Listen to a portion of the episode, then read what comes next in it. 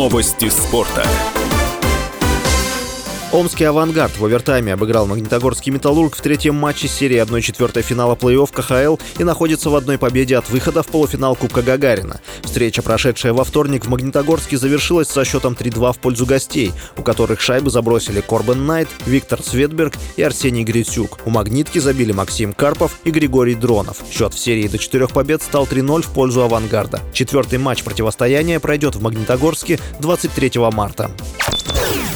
Сборная Ирака по футболу отменила сбор в Сочи, который был запланирован перед товарищеским матчем с российской сборной в Санкт-Петербурге 26 марта, заявила Иракская федерация футбола. Ранее директор по связям со СМИ Иракской федерации Юсуф Фаал заявил, что сборная Ирака собирается перед игрой со сборной России провести тренировочный сбор в Сочи с 21 марта. Член Иракской федерации футбола Галиб Ас Замли заявил, что сбор в Сочи отменен из-за затрат на перелет из Ирака в Россию и обратно.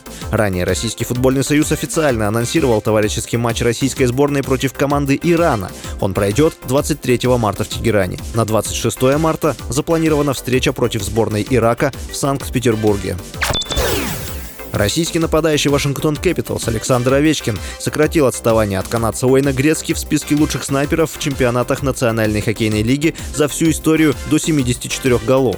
В матче регулярного чемпионата против Коламбус Блю Джекетс Овечкин отметился заброшенной шайбой. Россиянин, занимающий второе место в рейтинге лучших снайперов в истории НХЛ, довел общее число своих голов до 820. Рекордсменом лиги является Уэйн Грецки. На счету канадца 894 гола в 1487 матчах. С вами был Василий Воронин. Больше спортивных новостей читайте на сайте sportkp.ru Новости спорта.